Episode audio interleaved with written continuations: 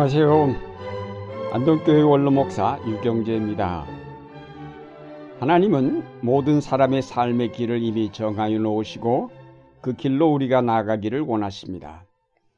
그런데 우리는 하나님이 정하여 주신 그 길이 무엇인지는 찾아보는 대신에 그 길을 자기가 정하고 그 정하여진 목표를 향해서만 달려나갑니다. 우리는 무엇이 옳고 그르냐를 가치 기준으로 삼는 대신에 무엇이 좋고 나쁘냐를 가치 기준으로 삼고 있습니다. 그래서 옳지는 않더라도 수단 방법 가리지 않고 성공하는 것이 좋게 보이고 옳다고는 여기지 않으면서도 부당한 정권 밑에서 장관이라도 한 자리 하고자 합니다. 하나님은 우리를 옳은 길로 인도하시기를 원하시는데 우리는 다만 좋은 길로만 가기를 원합니다. 많은 사람이 넓은 길로만 몰려가는 것은 그 길이 좋아 보이기 때문입니다. 그러나 좋아 보이는 길이 다 옳은 길은 아닙니다. 예수님은 오히려 안 좋아 보이는 좁은 길을 택하라고 하셨습니다. 거기에 진정한 생명의 길이 있다고 하셨습니다. 하나님이 우리에게 정해 주신 길은 대체로 좁은 길입니다. 그러나 우리는 그 길을 기뻐하지 아니하며 잘못된 길이라고 판단하고 스스로 넓은 길을 택하여 달려가곤 합니다. 시편 37편에 보면 여호와께서 사람의 걸음을 정하시고 그 길을 기뻐하시나니 저는 넘어지나 아주 엎드러지지 아니함은 여호와께서 손으로 붙드심이로다라고 하였습니다. 그런데 그 말씀 이하에서 보면 하나님께서 정하신 길이란 의의 길임을 곧 알 수 있습니다.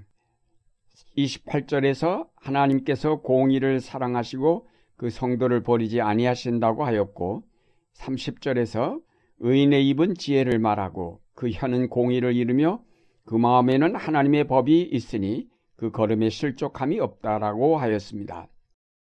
하나님이 우리에게 정해 주시는 길은 공의로운 길이요 하나님의 법을 따르는 길임을 알 수 있습니다. 로마서에도 하나님이 미리 정하신 자들의 길은 아들의 형상을 본받게 하는 길이며 부르신 자들을 의롭다 하시고 영화롭게 하신다고 하였습니다. 하나님에게는 우리가 이 세상에서 성공했느냐 못했느냐 하는 것은 별로 중요하지 않습니다. 하나님이 우리에게 요청하시는 것은 그가 정하신 공의로운 길을 걸으라는 것입니다. 우리 각자에게는 하나님이 정해 놓으신 의의 길로의 부르심이 있습니다. 예언자나 목사만이 부르심을 받는 것이 아닙니다. 우리 모두에게 부르심이 있습니다. 그 부르심에 올바로 응답하고자 노력하는 것이 우리 생의 목표가 되어야 합니다.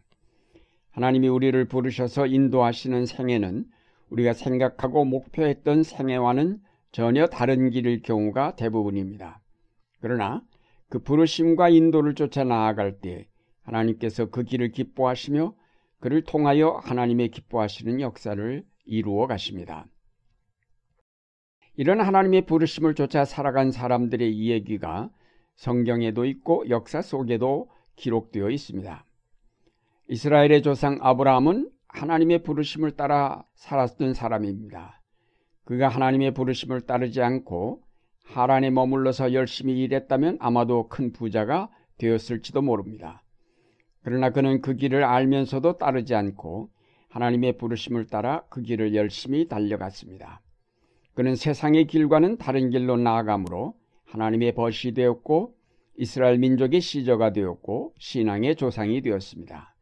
하나님은 그를 만민 구원의 기초로 삼으셨습니다. 에리미야 예언자는 젊었을 때 하나님의 부르심을 받았습니다. 그는 예언자의 길을 처음에는 사용했습니다. 그러나 결국 그는 하나님이 정하신 길을 택하였고 역시 그 길은 험했고 고난의 길이었습니다. 그는 자기가 꿈꾸었던 길과는 전혀 다른 길을 걸으면서 사람의 걸음은 하나님이 인도하신다는 고백을 하였습니다. 여호와여 내가 알거니와 인생의 길이 자기에게 있지 아니하니 걸음을 지도함이 걷는 자에게 있지 아니하니이다. 그는 때로 너무 고달프고 괴로워 자기의 낱날까지 저주하며 탄식한 적도 있지만 그래도 끝까지 하나님의 부르심을 쫓아 예언하였습니다. 그는 뛰어난 웅변가도 아니었고 담력이 있는 사람도 아니며 지략이 뛰어났던 사람도 아니었지만 하나님이 정해 주신 길을 충실히 걷다 보니 왕 앞에서도 주저하지 않고 하나님의 말씀을 전하는 담대한 예언자가 되었습니다. 사도 바울도 극적으로 하나님의 부르심을 받은 사람입니다. 자기가 생각했던 길은 바리새인으로 성공하는 것이었고 사실상 그대로만 갔다면 분명 그 세계에서는 존경받는 위대한 바리새인이 되었을 것입니다. 그런데 갑자기 하나님의 부르심을 듣고 생의 방향을 바꾸었습니다. 자기가 이제까지 박해하던 기독교의 사도가 되었습니다. 그는 오직 하나님이 그의 목표로 정해주신 이방인의 사도로서의 길을 충성스럽게 달려갔습니다. 그 길에서 그는 말할 수 없는 고난을 당하였지만 그는 조금도 후회하지 않고 계속 하나님이 정해 주신 길을 확신 있게 달려가므로 역사의 길이 남을 위대한 사도가 되었습니다. 우리가 이런 모든 예를 통하여 배우는 교훈은 하나님이 정하신 인생의 길은 의의 길이지만 고난의 길이요 좁은 길이라는 사실입니다. 그러나 우리의 생애를 하나님의 손에 맡길 때 하나님은 우리를 의롭게 하시고 영화롭게 하셔서 마침내 그리스도의 형상을 본받은 자 되어 그리스도와 더불어 영광의 보좌에 앉게 하십니다. 하나님이 정하여 주신 길이 비록 고난의 길이기는 하지만 그것은 하나님이 보장하시는 길임을 잊지 말아야 합니다. 시편 말씀에 그 성도를 버리지 아니하시고 저희는 영영이 보호를 받는다고 하였습니다. 악인이 의인을 엿보아 살해할 기회를 찾으나 하나님은 저를 그 손에 버려두지 아니하신다고 하였습니다. 하나님이 보호하시고 지켜주시는 생애이므로 가장 안전하고 확실한 삶입니다. 사도 바울은 로마서 8장에서 하나님이 보장하시는 사람을 아무도 송사할 수 없고 정죄할 수 없다고 하면서 누가 이 하나님의 사랑에서 우리를 끊을 수 있겠느냐고 확신 있는 고백을 합니다. 환란이나 곤고나 핍박이나 굶주림이나 헐벗음이나 칼이 우리를 그 하나님의 사랑에서 떼어낼 수 없다는 것입니다. 하나님의 사랑은 그만큼 확실하게 그의 길을 따르는 자의 삶을 보장하신다는 것입니다. 또한 하나님이 정해주신 길을 걸을 때에 하나님이 우리의 삶을 책임지셔서 필요한 것을 채워주신다고 하였습니다.